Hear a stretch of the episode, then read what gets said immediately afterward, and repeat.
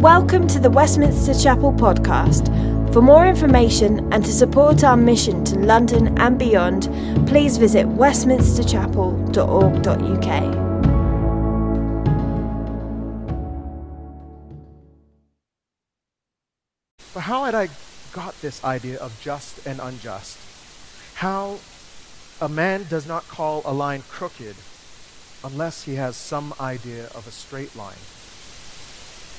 The point is, there are many ideas that are idealistic and they sound good, but it's, it's, not, it's not possible to practice them. And the question is for us is this what we're hearing in the book of Ephesians? Is the book of Ephesians and everything Paul's saying here, is it, is it good in theory, but impossible to practice?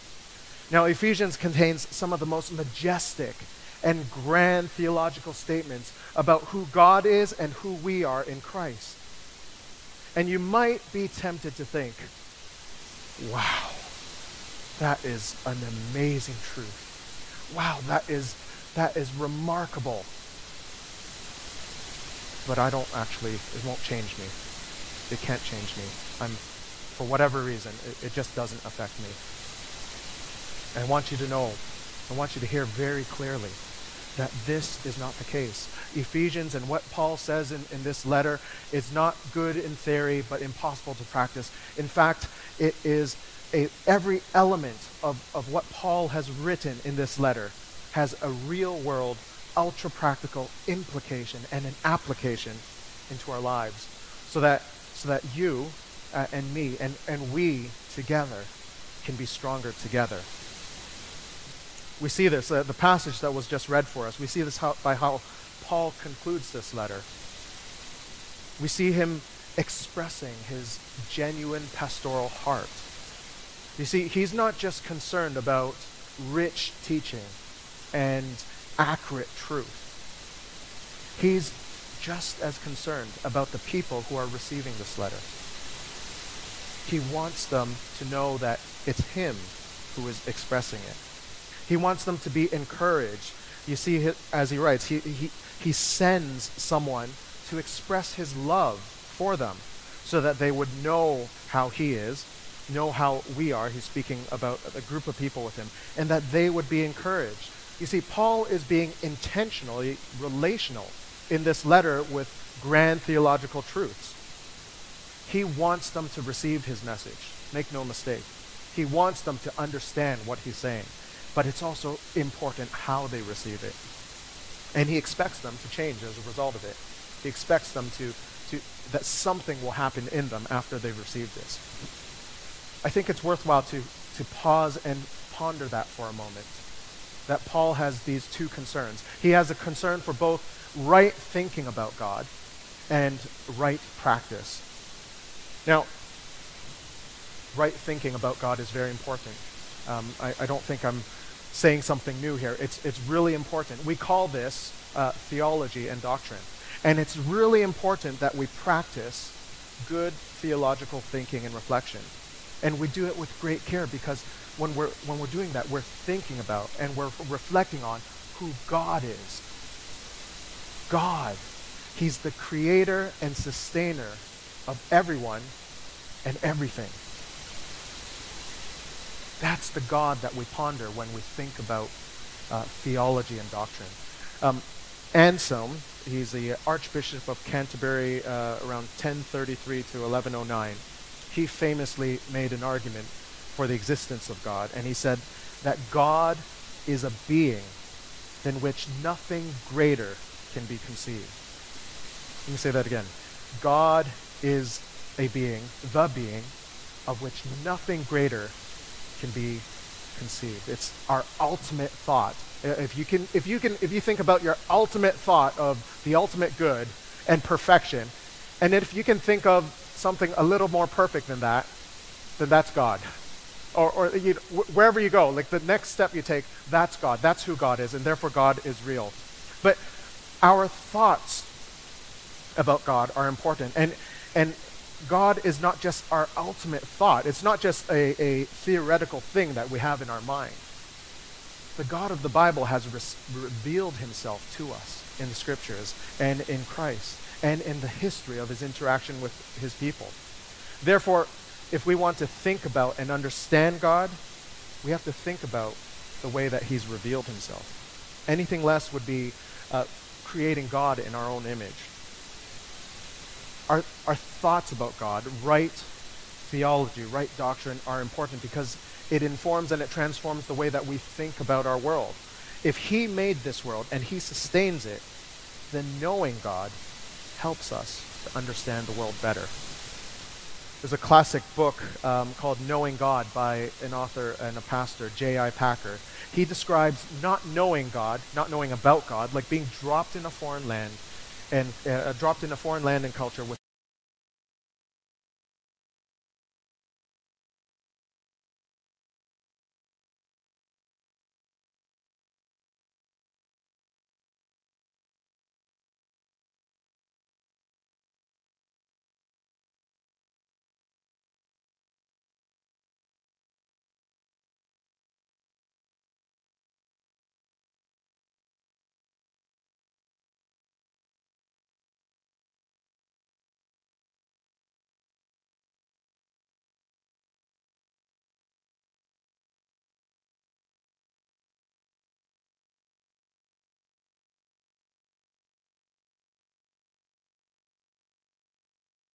as important as that is, it's only one side of the biblical coin.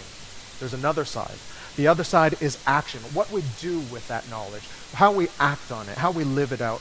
And Paul is very clear that what we believe, what we believe impacts how we live. And how, how we live, what we do, reveals what we believe. And that's why Paul is ending this letter in this way in this final exp- uh, section of Ephesians, he's expressing his heart, and and he hopes that everything that he's written here will lead to real, practical uh, change and transformation in the lives of the people that he's writing to. He sends this trusted messenger, his belo- this beloved brother, Tychicus, to number one, uh, in, in, in ancient times, you send a messenger to make sure the message doesn't get lost, so that's important. But more importantly, so that they know that this letter is from him. It comes from his heart. So if you've been following with us uh, here at Chapel uh, through Ephesians, we started uh, studying the book of Ephesians in September of 2020. And hopefully it's been clear as we've worked through uh, all the different chapters, all the different verses, that what we believe impacts how we live, and what we do reveals what we believe. And that's throughout the letter and throughout the series that we've we've done through Ephesians. And we're not going to go through every single verse and every single passage, or else we'd be here for quite a long time in what feels like a, a bit of a cold room. But um, we're going to do a flyby of all the series uh, that we've done through in Ephesians. So we'll start off first with um, Ephesians chapter 1. September 2020, we went through this series, Unashamed. Now, this series was about getting out of your not good enough shame and getting into Jesus. You see, the world, the flesh, and the devil, this unholy trinity, will bombard us with shame. It, it, they'll t- keep telling us, You're not good enough. You're not worthy. You don't amount to anything you know what? It's not, it's not wrong. It's actually true. We are not good enough. We are not worthy. But the subtle lie and the deception that the enemy wants to slip in there is that he wants us to believe that that is our ultimate reality. That's the ultimate truth, and it ends there. You're not good enough. But there's a, there's a bigger truth. There's a capital T truth that overshadows that and the reality of our shame. Look in Ephesians chapter 1. It's going to show up. There's a bunch of highlights in there. We are saints. We are holy ones. Verse 1. We are blessed in Christ with every spiritual blessing. We are chosen. We are predestined in love. We are adopted. We're redeemed. We're sealed and we're guaranteed by the Holy Spirit. We are treasured and we are called his body the church. That's who you are in Christ. That's the real truth. And notice how we receive all these qualities. Did you, did you work at it? Did you, did, you, did you earn it? No, it's all from Jesus, all from being in Christ. What Christ has to his merit, his righteousness, he gives to us, and he imputes that into us so that, so that we stand with his record on our, on, our, on our record. And that's wonderfully freeing, isn't it? That's wonderfully freeing because, number one, no one can undermine what Christ has done. Right? No one can challenge what he has accomplished. And therefore, we can stand fully unashamed in Christ before God. So, a question as we reflect on that are you, are you feeling like you're stuck in shame? Are you hearing more, more loudly the, the lies of the enemy? Do you know who you are in Christ? Are you living boldly in Christ, unashamed and free of deceptive accusations? And how can, can you, how can we remind ourselves of our new identity from being united to Christ? We went from uh, unashamed to hope embodied, a study through Ephesians chapter 2 and 3.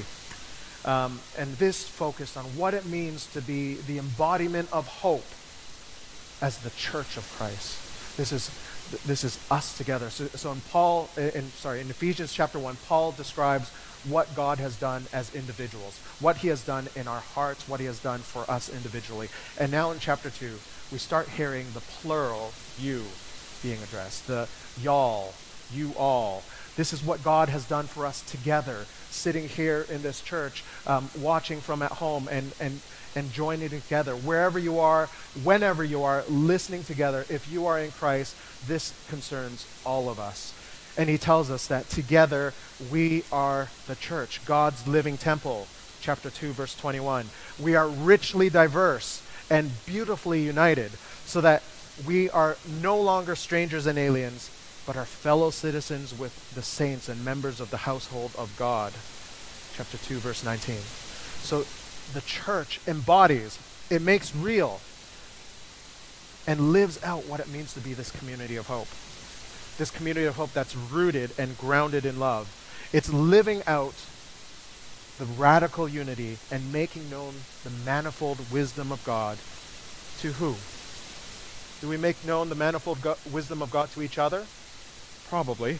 But actually, it says to the rulers and authorities in the heavenly places. And we'll touch upon this point a little, a little bit later. Church, we are not gathered here because we like each other. Although I, I hope you do like each other, and, and uh, if you don't know each other, you get to like each other. But that's not the reason we are gathered together. We are united together because of Christ's love for us. His love unites us, and it's a love that surpasses knowledge. So that what might appear a barrier in, in the outside world to, to, to people loving each other, and that's whether that's race, whether that's politics, whether that's gender, whether that's economics, all those things, they're surpassed in loving unity and commitment to one another because of what Christ has done for us.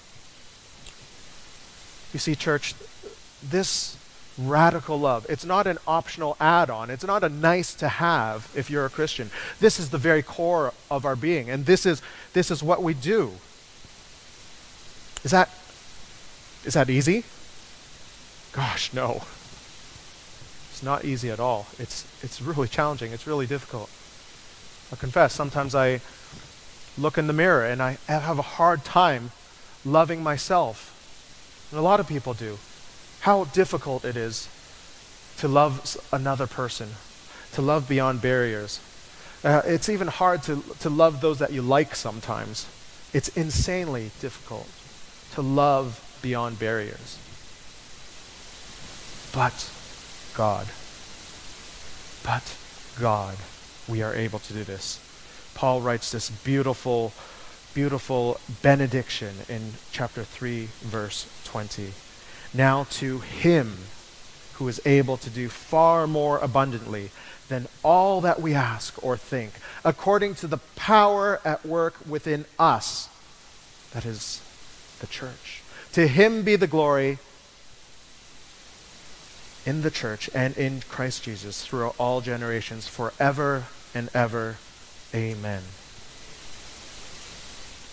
God gives us the power to live that way. It is hard. He knows it's hard, but we need God's power in order to live this way. And if we're going to be living out this radical, loving unity, I think we need to regularly ask ourselves, to, to check ourselves. In our everyday practice, when was the last time I had a loving interaction with someone who's different from me? What's stopping me from doing that? As uh, Howard mentioned earlier today, for the first time in nearly two years, we get, to, get an opportunity to have lunch together uh, in the back hall over there. And, you know, a bonus, uh, no charge today. We're just going to enjoy lunch together. Why don't, if, if you're ready to take this step, if you're ready to do this, why not, why not have lunch with, with someone uh, that you wouldn't normally sit with? That you wouldn't, uh, just get to know someone else. I know, uh, now, it, it won't work if everybody does that. Everybody would just be confused. But just, you know, in, your, in a small group, just sit with someone else that normally, you wouldn't normally have lunch with. And enjoy that time and enjoy being the church, that radical, loving unity together.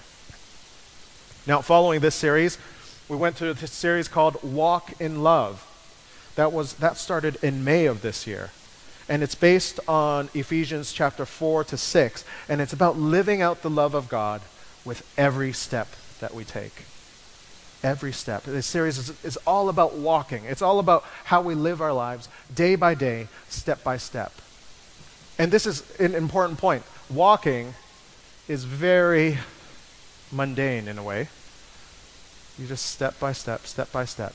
It's not the jumping, it's not the sprinting, but there's something that characterizes our walking that Paul is urging us to do we are urged to walk in a manner worthy of, of the calling we received. Our walking is meant to be characterized by humility and gentleness, patience, bearing with one another, eager to maintain unity. It's a walking that builds up the body of Christ, 4 verse 16. It's putting off our old self and our old patterns of behavior and putting on a new self a new pattern of behavior. And it transforms the way that we speak, it transforms the way that we work, it transforms the way that we disagree, it transforms the way that we get angry. Walking in love also means that our relationships are transformed. It's, it transforms the relationships between children and parents, uh, husbands and wives, in the workplace. Why? Because Christ's love for us is so powerfully transforming that He loved us and He gave Himself up for us, that it changes us from the inside. It's a love that transforms. I want to tell you if you have trusted in God for your salvation, if you have trusted in Jesus, God has accomplished a work in you. It's done that transforms you individually. It also transforms the way that we relate to one another eh, in Christ's body. And it transforms the way that you relate to the world. That's what walking in love means. It means every area of your life is transformed by the love of Christ. He, in this section of Ephesians, Paul helps us to see what walking in love looks like. And it can be helpful to think about then what's the opposite? What doesn't walking in love look like? Um, what's the opposite of humility? If you're not walking in love, humility, you're walking in pride. If it's not gentleness, it's harshness. If it's not patience, it's impatience. If it's not bearing with one another, it's forsaking one another. If it's not united together, it's alone. Question is, how, how are you walking? If you, you don't have to tell anyone, if you picture yourself on that, those spectrums, how are you walking? How are you walking? We need to be careful, though. Let's not fall into the trap. Let's not fall into t- the temptation that, oh, I'm, I'm way over there on, on pride. I just need to work harder. I just need to try harder to be better and be more humble. Well, actually, if you tr- really try to be humble, you're actually sort of making yourself more proud in a way. It doesn't work like that. How do we walk in how do we actually walk in love? The answer is turn to Christ. Turn to Jesus. Trust in him. Rest in what he has done until you can joyfully delight in Christ. Listen to the way some of the ways that the enemy deceives us and, and, and, and listen to what Christ says. Pride says, I've worked hard, others aren't contributing, I deserve recognition. Christ says to us, My work, my righteousness I give to you freely by grace. As the Father loves me, so does he love you. Harshness says, When things go wrong, I'm rightfully angry with myself, with others, and God because I'm generally a good person. Jesus says, I've taken on all your wrongs on myself. I am gentle and lowly. And you can be too, because my love doesn't depend on your goodness. Impatience says, I'm anxious because I'm losing control. I'm losing control of the situation. Jesus says, I am the Alpha and Omega, who is and who was and who is to come, the Almighty. Behold, I stand at the door and knock. Forsaking one another. We might say, I can't help others. I have too much going on in my own life. And Jesus says, I came so that you could have life, life to the full. My kindness and patience with you is meant to lead you to repentance. If you're constantly alone, you might say, I can't trust or depend on anyone else. And Jesus says, I love each one of you. And grace was given to each one of you according to the measure of my gift. Everyone, each person is important. No one is overlooked. You see, the more lovingly we walk, the more encouraging we are to each other and the more strong the more strongly we proclaim the good news of Jesus together. And that's the point. We are in this this this journey together. Which leads us to the last section of Ephesians. We are stronger together. Remember that uh, what Paul said about the manifold wisdom of God being made known to the through the church. It's being made known to the rulers and authorities in the heavenly places. And that's one of the themes we've been exploring lately um, in this series, Stronger Together. We know that through this, Satan is real. He's not just some idea. There are real spiritual forces of evil, an unholy trinity of the world, the flesh, and the devil. And the enemy is terrified of the body of Christ standing strong together. And he would like nothing better than to undermine and to deceive and subvert us individually and corporally so that we lose our footing. But thanks be to God, we do not stand alone. We have each other, but we also do not stand exposed. We have been given the full armor of God the belt of truth, the breastplate of righteousness, the shoes of the gospel of peace, the shield of faith, the helmet of salvation, the sword of the Spirit, which is the word of God.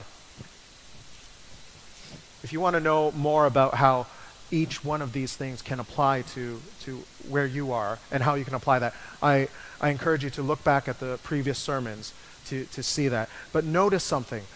All of this armor, all of this armor is provided for us. We didn't have to, to, to purchase it. We didn't have to forge it ourselves. We didn't have to earn it. And the full armor, the full armor is given us so that we can take our stand in the strength of God's might. What might is that? What might? What power do we stand in? Paul says it very clearly in chapter 1, verse 20. It's the very might that worked in Christ when he raised him from the dead and seated him at God's right hand. We have access to resurrection power. We have access to the same might that raised Christ from the dead and exalted him to the right hand of God. But we need to put on the armor. We need to equip the armor that we're given. Paul says, put on, take up, fasten on, take up, do these things. Have you then equipped the armor that's fully available to you? Are some pieces better used than others? Have you neglected some pieces of armor? Which piece of armor do you need to learn to use better? I know we all do. We all need to learn something better. And how can we do this together?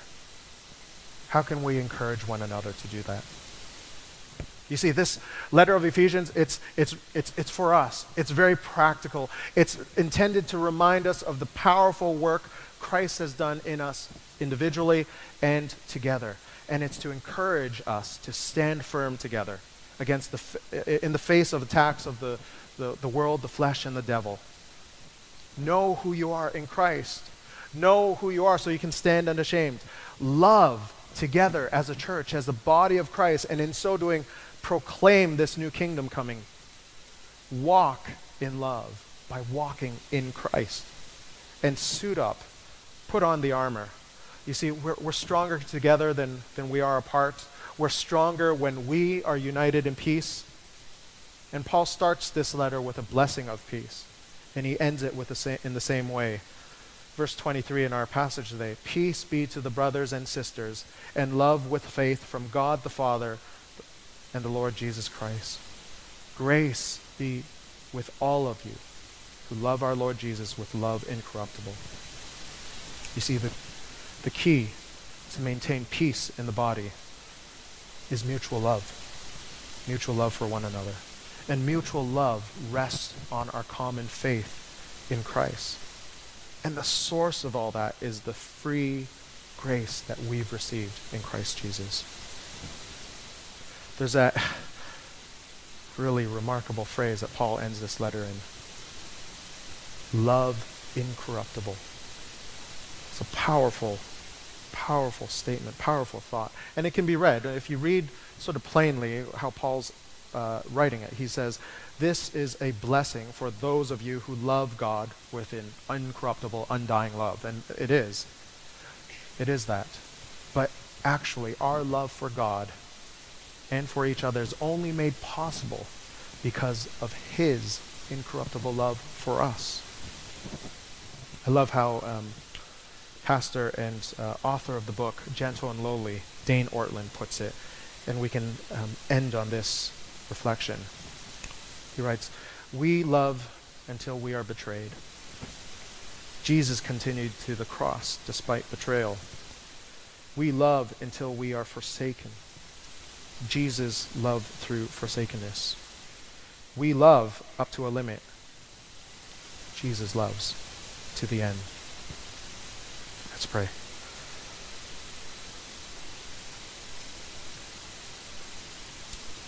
Father, thank you for your love. Thank you that we can rest in your love, in Christ's love for us. Thank you that you love us with it an incorruptible, undying love. Thank you for your word, which you have loved us by, by sharing with us, that you've revealed yourself through your word in, in this book of Ephesians. Lord, we pray, we pray that we are, we are continually transformed, we are made new, we are sanctified as we reflect on these truths, as we think upon them, that we are transformed individually and together as a church. Lord, we pray that we are a church that walks in love, that we are a church that embodies hope, that proclaims the coming kingdom of God in the way that we live and the way that we act. Lord, make it so in our lives.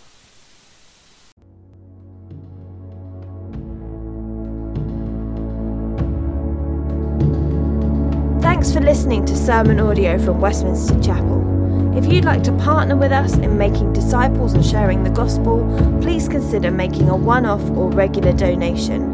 Visit westminsterchapel.org.uk forward slash giving to find out how.